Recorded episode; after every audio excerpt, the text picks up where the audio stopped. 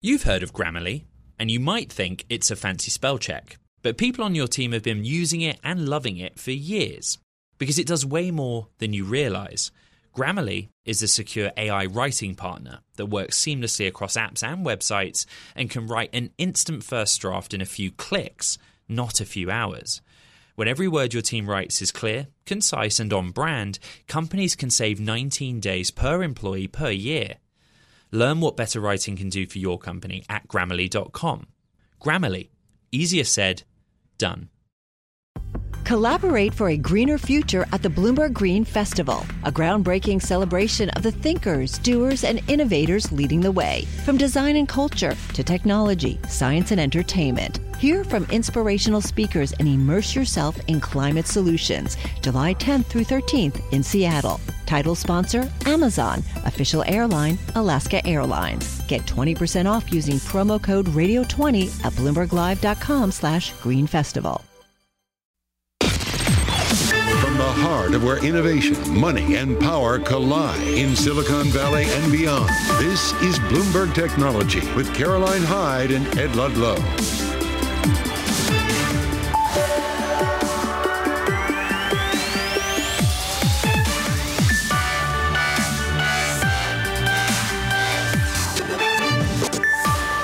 I'm Caroline Hyde at Bloomberg's world headquarters in New York.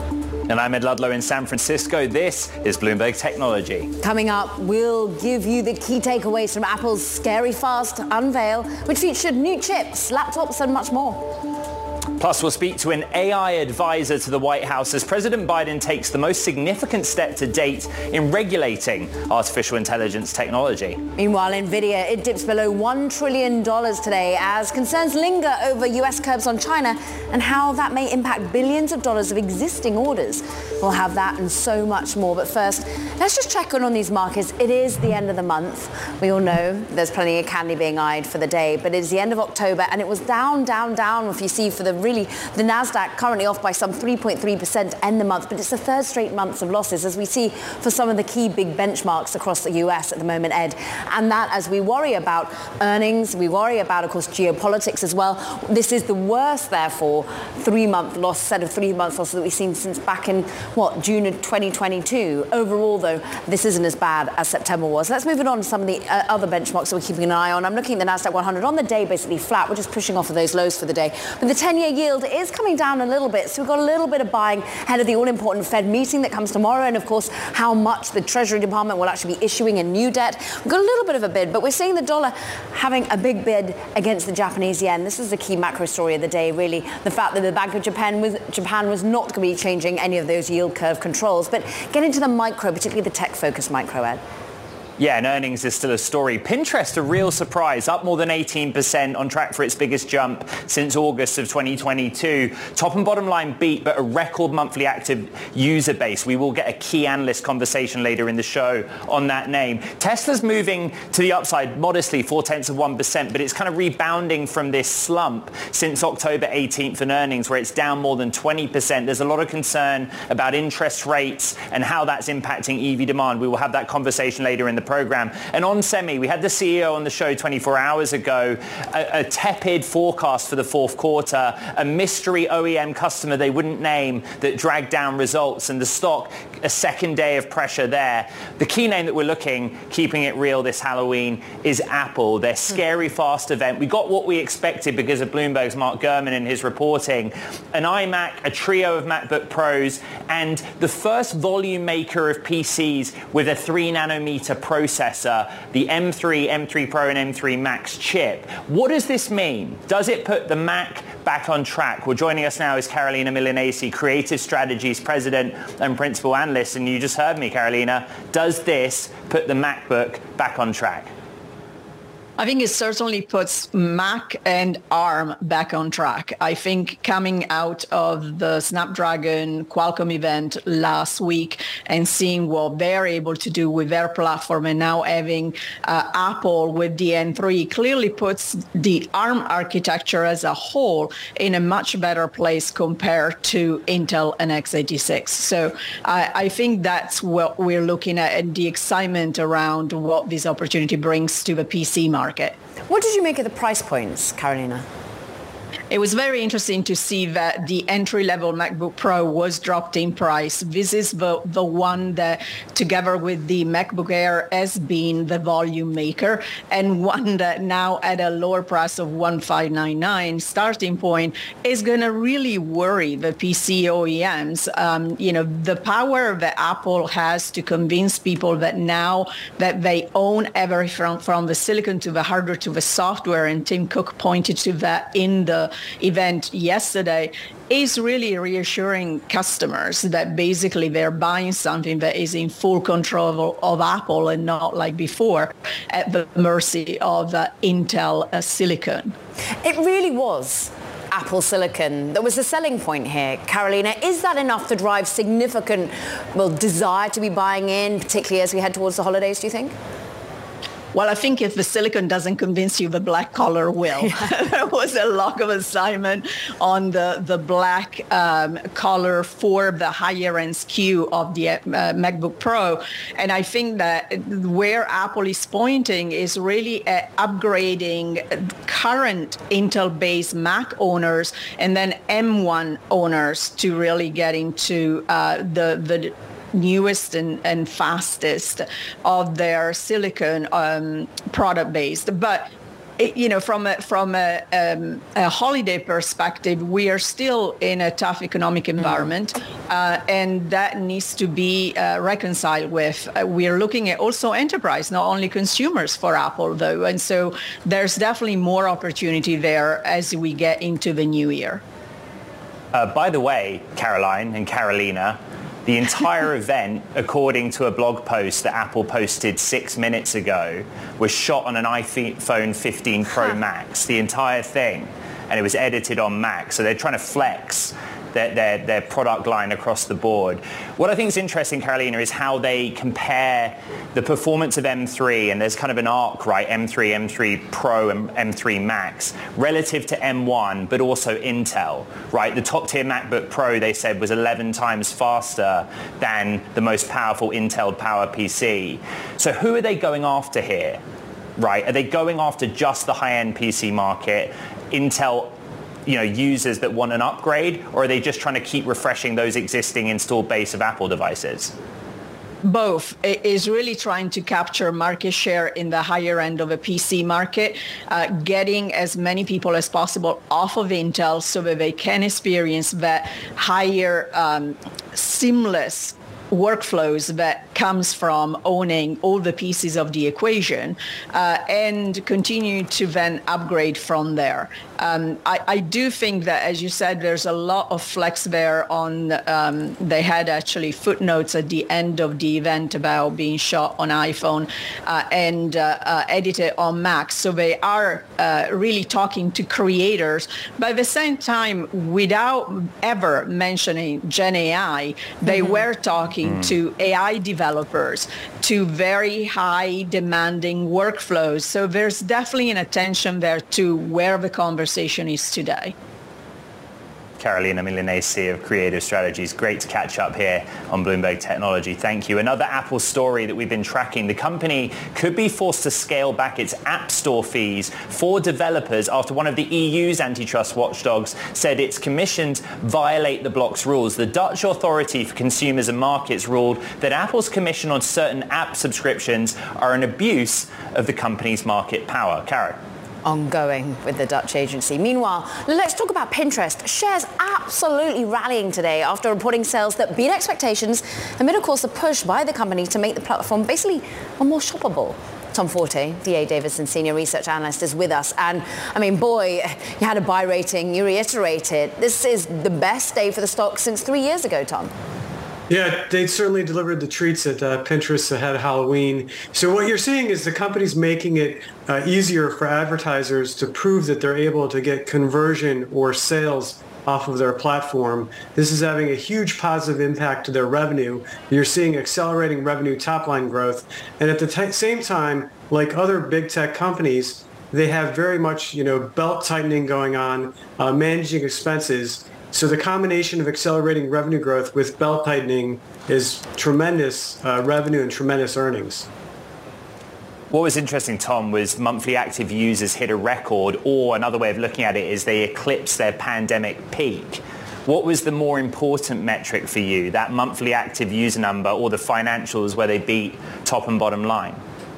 What's very important on the monthly active users is they're generating uh, Gen Z interest.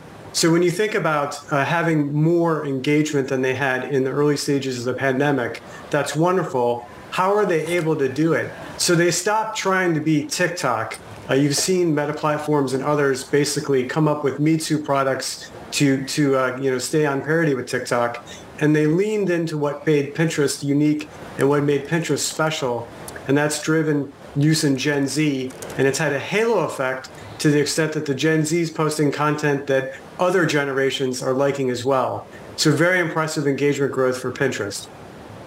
Tom, help us out with this one. The CFO saying that the investments they've made are increasing shoppability. What, what is that? What does that mean? The, the simple way to think about it is they have a third-party advertising initiative with Amazon. So let's say you went to Pinterest and did a search for a green dress. Uh, among the many uh, pictures you would see would be items from Amazon, you could then click on those items and buy those items. So think about in the past, you would see wonderful pictures on Pinterest, but it wasn't always easy. Not easy to buy the sofa, not easy to buy the apparel. Uh, they made it a lot easier. That's improved the shoppability of Pinterest. I mean, that's really what Bill Ready's been saying since he's come on board a little over a year ago. It's about people come to Pinterest with intent. So clearly advertisers seeing that for now. Tom Forte, great to have some time with you. Thank you. D.A. Davidson there.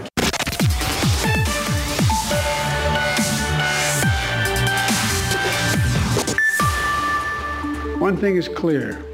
To realize the promise of AI and avoid the risk, we need to govern this technology. We face a genuine inflection point in history one of those moments where the decisions we make in the very near term are going to set the course for the next decades.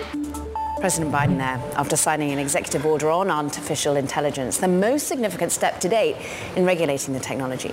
Joining us for more on all of this is Dr. Joy Buolamwini, founder of the Algorithmic Justice League and author of Unmasking AI, My Mission to Protect What is Human in a World of Machines. It's published today. Congratulations for spending some time with us as well. It's great to have you here equitable and accountable AI. That's all about what your Algorithmic Justice League is about. Does this EO get us there in some way?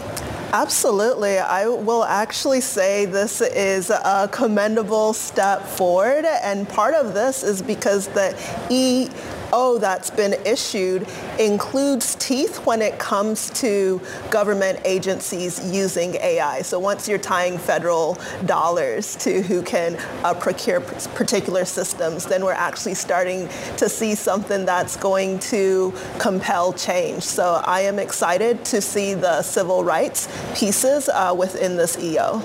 It's interesting. You talk about teeth, and there's sort of the carrot teeth situation the US is using. There's the teeth of fines the EU AI Act has been talking about. Everyone wants in on this pie of regulation or talking about it. We've got the UK AI Summit about to happen. One of the critiques of that AI Summit is there's not enough actual people from civil society at that summit. How much do you think the US and, and lawmakers are engaging with civil society on this? I think that is a fair critique. I am glad to share that a member of the Algorithmic Justice League will be there, but when we look at the overall roster, we don't want the tech companies writing the And so I certainly think there's more work to be done. And I also do think it's a good step forward to have the AI Safety Summit at this time. Dr. Joy, the main mechanism or tool that the executive order puts in place is big technology companies having to hand over an LLM or foundation model uh, for safety review before it is released to the wider public. Just explain how you think that will work um, as a safeguard as we develop next generations of large language models. I think it could go one of two ways. If you actually have the companies themselves setting what the safety measures are and what the safety test will be, we'll have a situation of grading your own homework, which I don't necessarily think is going to get us where we want to go. If it is a situation where you actually have third parties that are establishing what the standards are and the guidelines are, then I think you actually have a situation where the companies will have to meet specific regulations that they themselves are not setting. So it remains to be seen. I am cautiously uh, optimistic, but companies cannot be grading their own homework and then turning the it in sorry to interrupt you, the executive order kind of gives power to the agencies. 24 hours ago, we had um, Dr. Fei-Fei Li of Stanford on the show, and she basically said, I want to see a more even distribution of funding and control across academia, industry, and the public sector. Where do you stand on that balance of who is working on AI and who has the power to regulate it? I think I would give more power uh, to the government and then to companies, but I do think it's commendable to see increased AI capacity for academics. As we know, a lot of the compute power and a lot of the data access does go mainly to the large tech companies. So it does make it difficult for researchers and outsiders to even have a sense of how to assess the risk if you don't have that access. So that's a good step forward. Your whole MIT thesis methodology basically showed the level of bias, whether it comes racial or gender, within sort of AI services from certain companies in the US. You are going out on your book tour and talking to some of the most notable names in technology, Sam Altman, for example, being one of them. How much they wanted to engage with you? How much have they been trying to, well, improve their homework before turning it in and having someone else mark it? I think it's a mixed bag. I will say for OpenAI, they have reached out to the Algorithmic Justice League multiple times, and when they had their uh, bug bounty uh, program to try to look at AI vulnerabilities, they mentioned one of our white papers and so forth. So I think there is a good faith effort to reach out, but I certainly don't think it's enough, and we certainly have uh, different views. For example, how do you uh, credit and compensate artists? I do think many many companies have gotten a free pass on building LLMs with data that's been collected without consent and without compensation. You yourself being an artist, a poet, not only just researcher and policy guidance, it's important. Rate the media for a minute because I think there is this desire sometimes to go for the biggest headline, which often is, you know, Terminator style, AI is going to end us all. But much of the criticism has been, look, in the here and the now, we need to tackle the bias in the real data, the application where we are today. Are we managing to move away from hyperbole and get to actually what really is the risk when it comes to AI? It depends on the outlet, right? And so I commend um, news outlets that actually bring in voices like the Algorithmic Justice League, CDT, and others. So we're getting a different perspective. But I still think there is a lot of fear mongering and doomerism. And that's one of the concerns I have even with the framing of the AI Safety uh, Summit. And so I certainly want to make sure we are focused on immediate and emerging harms. It's it's not to say we don't want to be forward looking, but we don't want to be so distracted that we don't attend to the things we already know how to address. Dr. Joy Buolamwini, founder of the Algorithmic Justice League. Great to have you here on Bloomberg Technology. Thank you so much. Now, coming up on the program, NVIDIA shares taking a hit today on reports that may have to cancel billions of dollars worth of advanced chip sales to China. More on how those new uh, US export rules are putting the company in a state of limbo. The stock down about 1%, more than 2% in the session. This is Bloomberg Technology.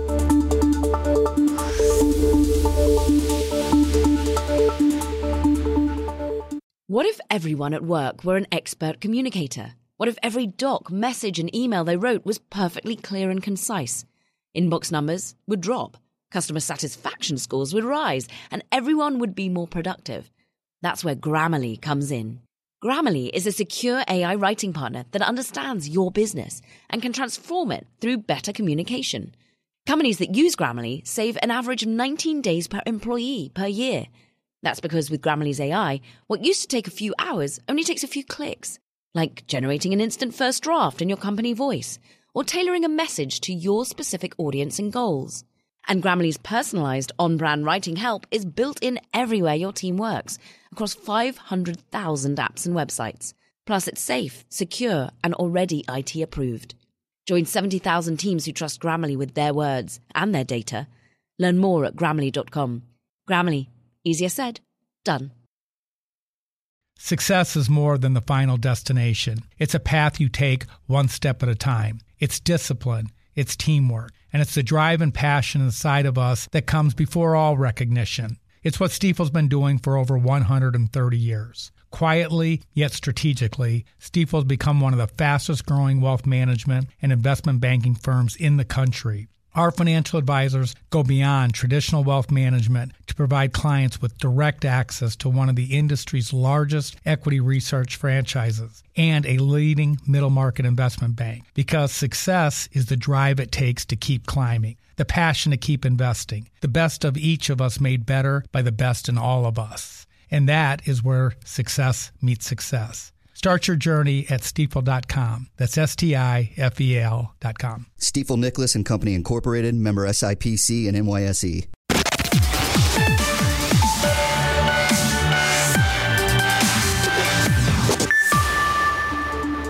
Okay, it's time for Talking Tech. And first up, Vodafone is agreeing to sell its Spanish unit to Zegona Communications. The deal is said to be valued at roughly $5.3 billion, including debt. The European Commission is currently examining that deal, which would shift the telecommunications and open the door to more consolidation across Europe.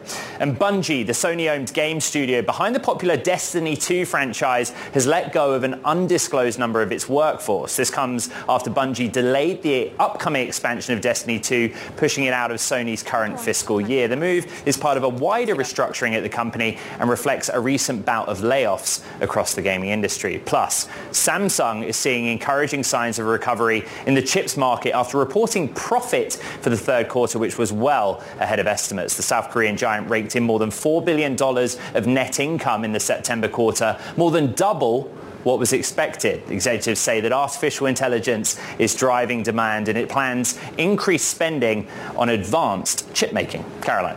Meanwhile, Ed, let's look at the fresh US curbs on the advanced chip making that's going on to China. They're presenting a new risk to NVIDIA, we understand. Now, a deep uh, dip in the shares that you currently see has pushed the market value currently just below that $1 trillion mark. So all after the Wall Street Journal reported, well, well, that potentially NVIDIA might have to cancel $5 billion worth of sales to China. We're pleased to welcome Kunjan Sobhani. He's Bloomberg Intelligence analyst covering all things semiconductors. And was this in some way obvious that they were going to have to pull back from selling China sooner than some had anticipated? Yeah, I mean, the, the cancellation of the grace periods was definitely a surprise for them. Um, and we think now it is, the restrictions have reached a point where this does start having some long-term impacts. So when we look at long-term impacts uh, next year, which is cal- fiscal 25, which is equivalent to calendar 24 for them, uh, you know, we estimate about 5 to 8 billion that they would have shipped to China. So you can put a 5 billion threshold baseline impact that it will have to the top line. However, there are some avenues we think where NVIDIA can offset that loss. One being shipping to other customers right. outside of China because they are still, as of right now, and things can change given the uncertain macro, there are still, but there is still demand for NVIDIA chips. And second, uh, there might be ways that NVIDIA can still get exposure to the Chinese market through alternate m- means. What we're talking about in the AI chip context is GPUs that are basically assembled components that go into data centers. And for China, that's always been 20 to 25% of its data center business, right? But they're supply constrained and they never talk about it. Yeah. Is it just simply that they can sell to other nations, other startups around the world, the same product that they would have otherwise sent to China? Well, not exactly the same product, but a version of the same product, right. yes. And then the second key point is uh, when we look at these cloud providers, their capex is not only the only avenue that NVIDIA can get exposure. For example, Microsoft has a compute offload through OpenAI. So when we look at Microsoft capex, that's not the only piece that NVIDIA gets, but also through OpenAI. Uh, you have the same thing going on with Alibaba announcing that they are going to offer Meta's large language model. So there are still different avenues that sort of NVIDIA can get an indirect exposure to the Chinese market. Kunjan Sobhani of Bloomberg Intelligence, the other Mr. Chip out here in San Francisco, Caroline.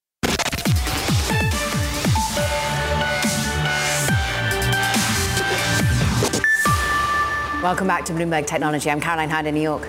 And I'm Ed Ludlow in San Francisco. Let's get a check on European markets, which have just closed. All this week we'll bring you the European market close and the Stoxx 600 Europe, kind of this continent-wide gauge of equities rising for a second straight day, but we're ending the month of October and this has been the worst October going back to 2000 for European stocks. A bright spot was Stellantis and their earnings. That stock in its European trading up 3.6%. Oil rebounding modestly. Brent, which is kind of more of the global benchmark as opposed to WTI, had been moving lower Monday over the weekend due to the activity in the Israel-Hamas war, rebounding modestly four tenths of 1% in euro dollar 105.62, softer the euro by half a percentage point against the dollar. Caroline.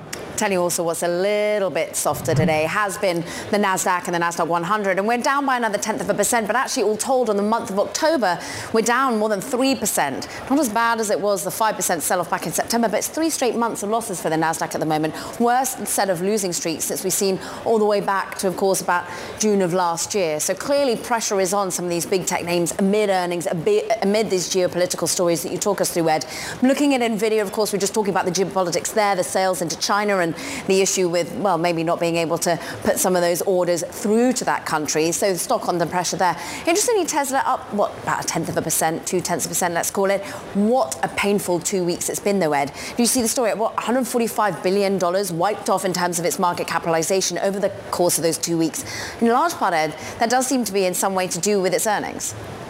Yeah, I think if we go back to October 18th when they reported earnings until this point, we're down 20% on Tesla shares. The other way of looking at it, though, is that Tesla's up more than 60% year to date, while the S&P 500 is up much more modestly. But the concern is interest rates. You know, Elon Musk talking about the impact of interest rates, and they've used price cuts earlier in the year to unlock demand. How much do we put emphasis on high rate environment hurting consumers, hitting that EV demand? But yeah, that's a pretty telling chart, isn't it? The story, at least in the last two weeks, has changed, though we're a little modestly higher this yeah. Tuesday. And it has been interesting, hasn't it, ultimately, that they've had pressure from China as well, BYD. But I don't know if you noticed overall that there was, of course, well, the idea that we're going to be seeing Elon Musk flying over to the UK. I think he's actually just touched down. This is all about not Tesla, but artificial intelligence, which of course is a long-term theme for Tesla. Yeah, it is a long-term theme because the ultimate business model is to have a fleet of robo-taxis, which are Tesla vehicles centrally controlled by Tesla. And the training of that is done on Dojo, their supercomputer, and the neural network they're building is their version of AI, which they have high degree of confidence on. And AI is really top of mind for Mr. Musk right now. It certainly is, as he touches down for the UK AI Summit. And of course, all things AI have just been happening right here in the United States with that executive order as well. Let's speak to someone who's been there, helping craft what an EO might look like with the president. You were at the signing of the executive order, Credo AI CEO, Navrina Singh. Navrina, really important to have some time with you today because you're in the business of governance, governance of AI systems. Ultimately, this executive order, I feel, leaves a lot still yet to be ironed out when it comes to actual guardrails, actual benchmarks, actual, well, really auditing. How do you see this EO doing? Thank you so much for having me uh, here today. It truly is a historic moment, and I am reporting here live from DC. Uh, you know, this executive order was one of the most comprehensive and expansive commitments to responsible AI that we've seen from the federal government. And something that I've stated in the past is we need to be okay with adaptive policy making, and that's what exactly what we are seeing at this moment in time. This EO is so comprehensive. Uh, Uh, I've barely made it through half of it right now, but this is a strong signal from the government that now it is not about just talking about responsible AI, but making sure that not only the U.S. agencies, but also private sector is showing success against what those guardrails are. So Caroline, absolutely, this is a starting point. There's a lot to unpack in this executive order, uh, but I think we're going to see ripple effects across the world uh, with this historic uh, executive order from the president and the vice president. Navrina, of the 50% of the extensive EO that you have read, what's your biggest criticism of, of the final form? Where would you have liked to have seen the administration do more? So Ed, I think this goes back to we always want more and especially as technologists we want it to be precise. But I think let's focus on what is so great about this EO. I think this EO, think about it as not a rule of the law, but this is a work plan that is providing a very compressed timeline for US agencies as well as the private sector to start not only defining what does good look like in terms of benchmarking and evaluation of these powerful AI systems, but also also holding them accountable in a very short time frame to come up with a game plan as to how we are going to make sure that, that whatever is defined as good is actually adhered to. So two things that I would like to call out in the EO that we are very excited about is first and foremost, uh, you know, creation of standards uh, led by NIST, especially for benchmarking and auditing of artificial intelligence systems. Uh, we have about you know 270 days uh, for NIST to actually start building a game plan for that.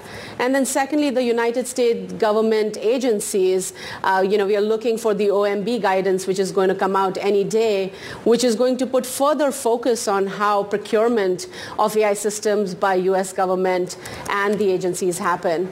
So I would say that right now we should be focusing on all the great things that are in this EO.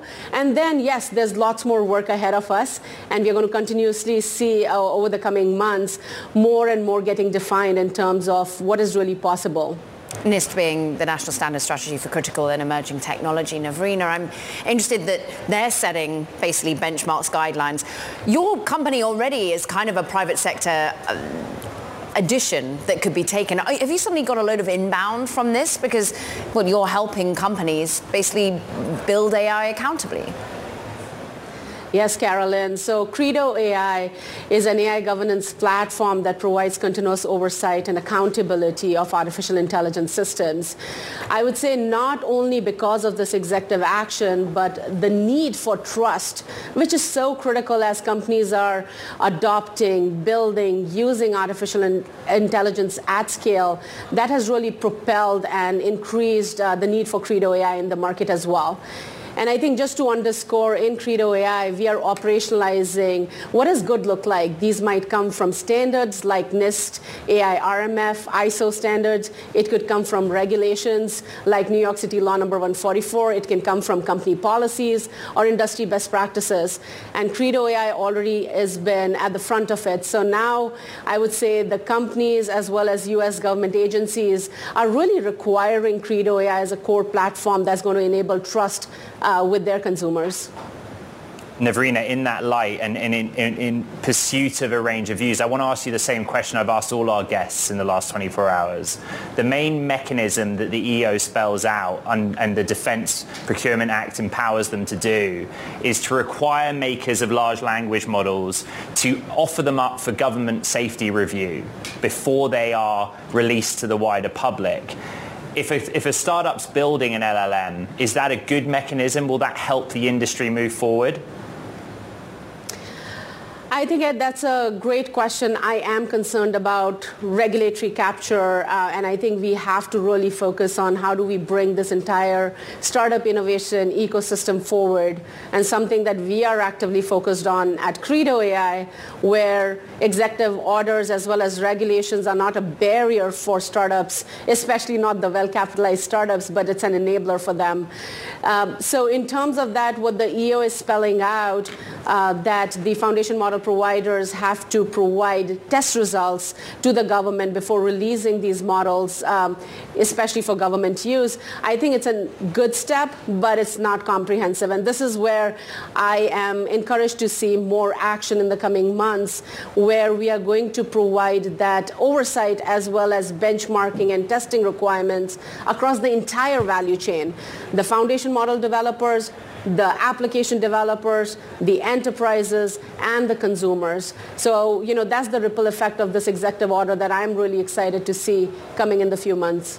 Navrina Singh, Credo AI CEO. Thanks for making time with us after, of course, you were at that White House event. And of course, one of the things the executive order has discussed is, well, watermarking, being able to understand when something is fake or indeed created by AI.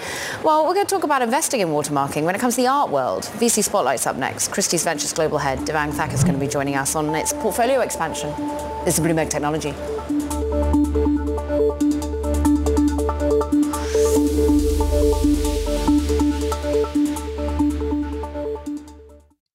Everyone at work were an expert communicator? What if every doc, message, and email they wrote was perfectly clear and concise? Inbox numbers would drop, customer satisfaction scores would rise, and everyone would be more productive. That's where Grammarly comes in. Grammarly is a secure AI writing partner that understands your business and can transform it through better communication. Companies that use Grammarly save an average of 19 days per employee per year. That's because with Grammarly's AI, what used to take a few hours only takes a few clicks, like generating an instant first draft in your company voice or tailoring a message to your specific audience and goals. And Grammarly's personalized on brand writing help is built in everywhere your team works across 500,000 apps and websites. Plus, it's safe, secure, and already IT approved. Join 70,000 teams who trust Grammarly with their words and their data. Learn more at grammarly.com.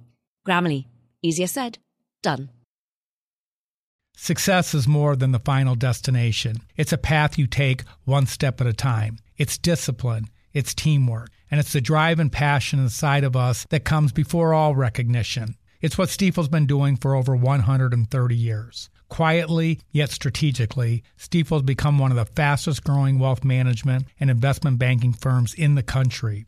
Our financial advisors go beyond traditional wealth management to provide clients with direct access to one of the industry's largest equity research franchises and a leading middle market investment bank because success is the drive it takes to keep climbing, the passion to keep investing, the best of each of us made better by the best in all of us. And that is where success meets success. Start your journey at stifel.com. That's S T I F E L.com. Stifel Nicolaus and Company Incorporated, member SIPC and NYSE.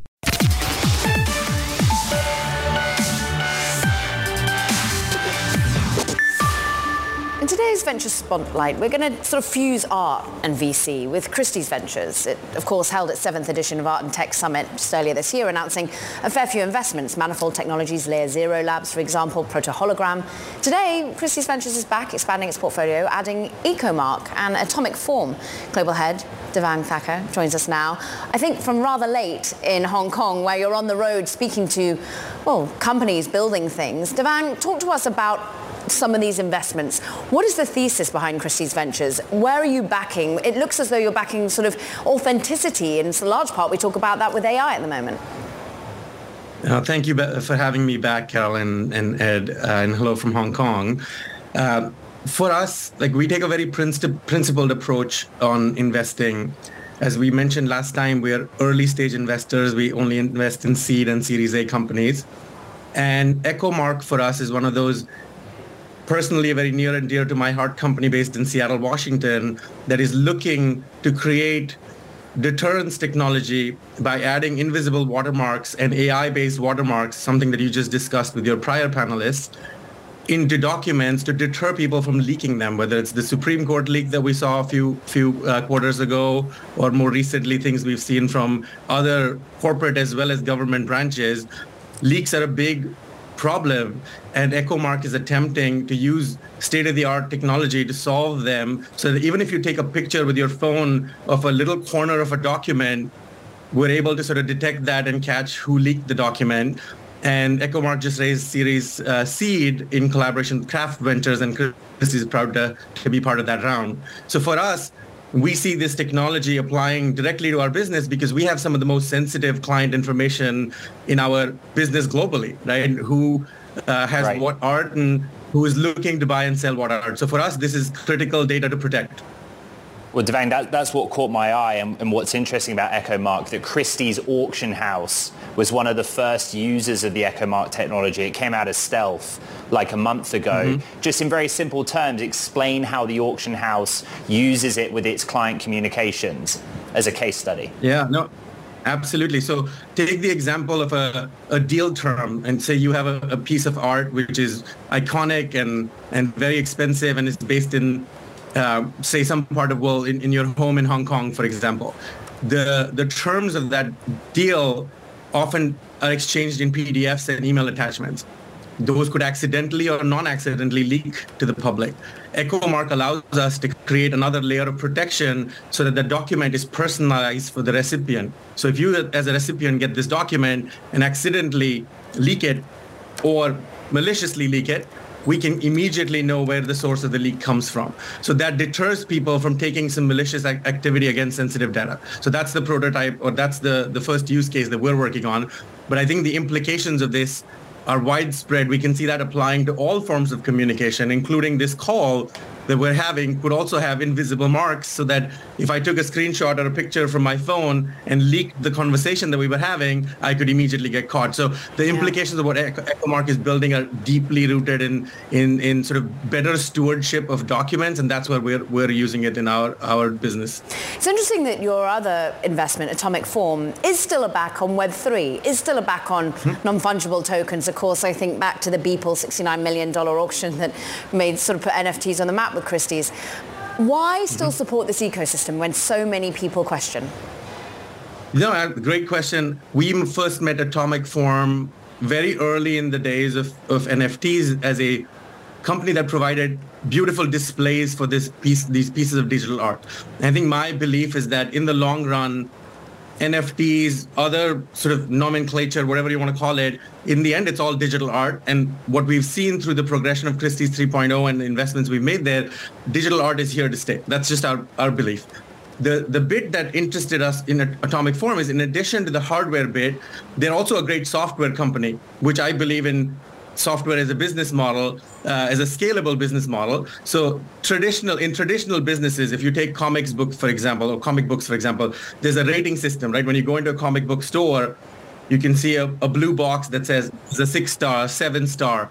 No one's doing that for digital assets. So Atomic Form is one of those companies that's doing innovative things with software, whether it's ratings, whether it's applying physical activation data back to the blockchain. For example, if I loaned you an NFT, that happens in a physical world at MoMA, for example, that doesn't get captured back into the NFT itself. This company is sort of adding that metadata back to the NFT, really connecting the, the Web 2 and Web 3 worlds.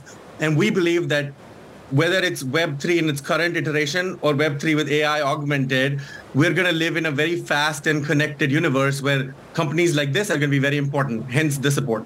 All right, Devang Thakkar of Christie's Ventures, searching for startups out in Hong Kong. Thank you for joining us here.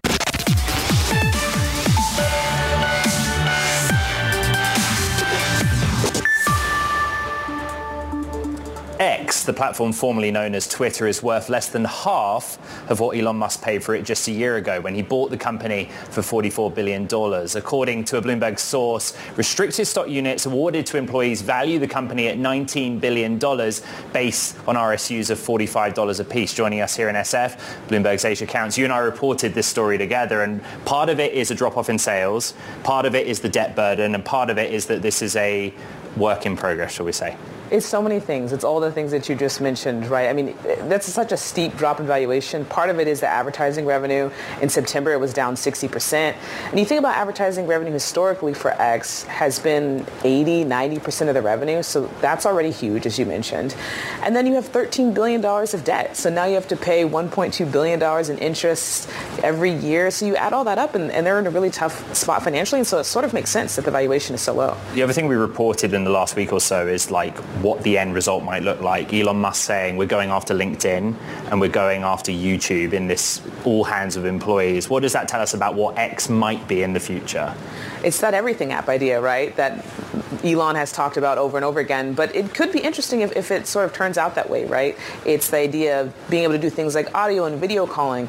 You mentioned LinkedIn, so they have a hiring service, doing more video, aka YouTube, and then even having a wire service that they're, they're planning to launch for, for PR. So it could be all those things. And the lesson learned of covering Tesla and SpaceX for the last six years is don't discount Elon Musk because they've been highly successful, but rocky adventures. Bloomberg's Aisha Counts. Thank you, Caro. Yeah, and they're betting big maybe on being a payments focus as well. Let's go back to the world of fintech. FTX co-founder Sam Bankman-Fried just finished testifying in his criminal fraud trial today. Bloomberg's Max Chafkin, who was actually in the court queuing for hours in the rain, you join us for the latest. And I mean, he was trying to convince that he didn't know as much as he should have known. Yes, uh, and, and this testimony has been going on since Friday. We've seen two and a half days of Sam Bankman-Fried, uh, essentially the defense trying to paint a picture of a well-meaning but perhaps slightly out of touch executive, someone with competence and, and at least a rough understanding of his responsibilities. Um, what we saw from the prosecution was kind of a methodical portrayal of Sam Bankman-Fried as essentially a professional liar. We saw repeated instances or accusations of, of deception, deceit, as well as a refusal by, by the defendant to sort of admit to any of it. And, and as it played out in court, uh, particularly yesterday and this morning, um, it, it, it was tough. It was tough, perhaps less tough, obviously, under friendly fire from defence. Then when it came to the prosecutors, did he lose his ground somewhat? What was the demeanour of him in court? Uh, his demeanor was extremely subdued. Uh, you know, very, very. His voice seemed smaller than it had. And I, I, as I was watching this, I just kept thinking about the way that this performance was playing. You know, during the rise of FTX, when we had crypto soaring, and we we saw him as this kind of genius guy who who, who was part of this like soaring movement as things have fallen apart, that affect has not worked as well. And we've seen somebody who has seemed, even even in, uh, when under questioning from his own lawyers, somewhat out of his depth. And then, you know, under fire from a, a very adept federal prosecutor, you know, it only got worse. So now is this story of psychology and process because the government could call two other witnesses and, and it's about the lasting impression of the jury.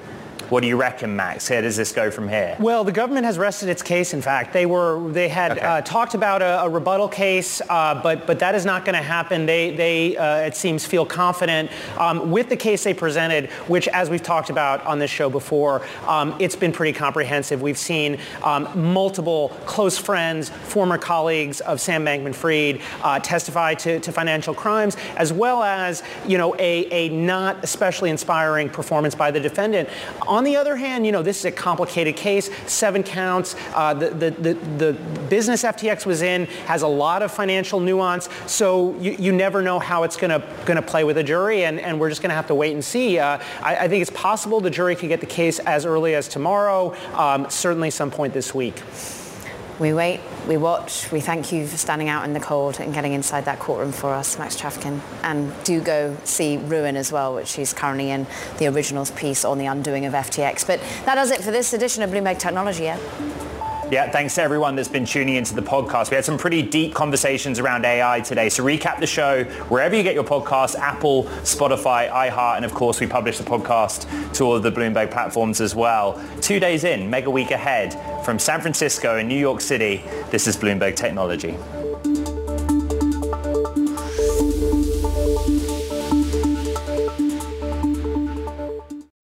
Collaborate for a greener future at the Bloomberg Green Festival, a groundbreaking celebration of the thinkers, doers, and innovators leading the way. From design and culture to technology, science, and entertainment. Hear from inspirational speakers and immerse yourself in climate solutions. July 10th through 13th in Seattle. Title sponsor Amazon. Official airline Alaska Airlines. Get 20% off using promo code radio20 at bloomberglive.com slash green festival.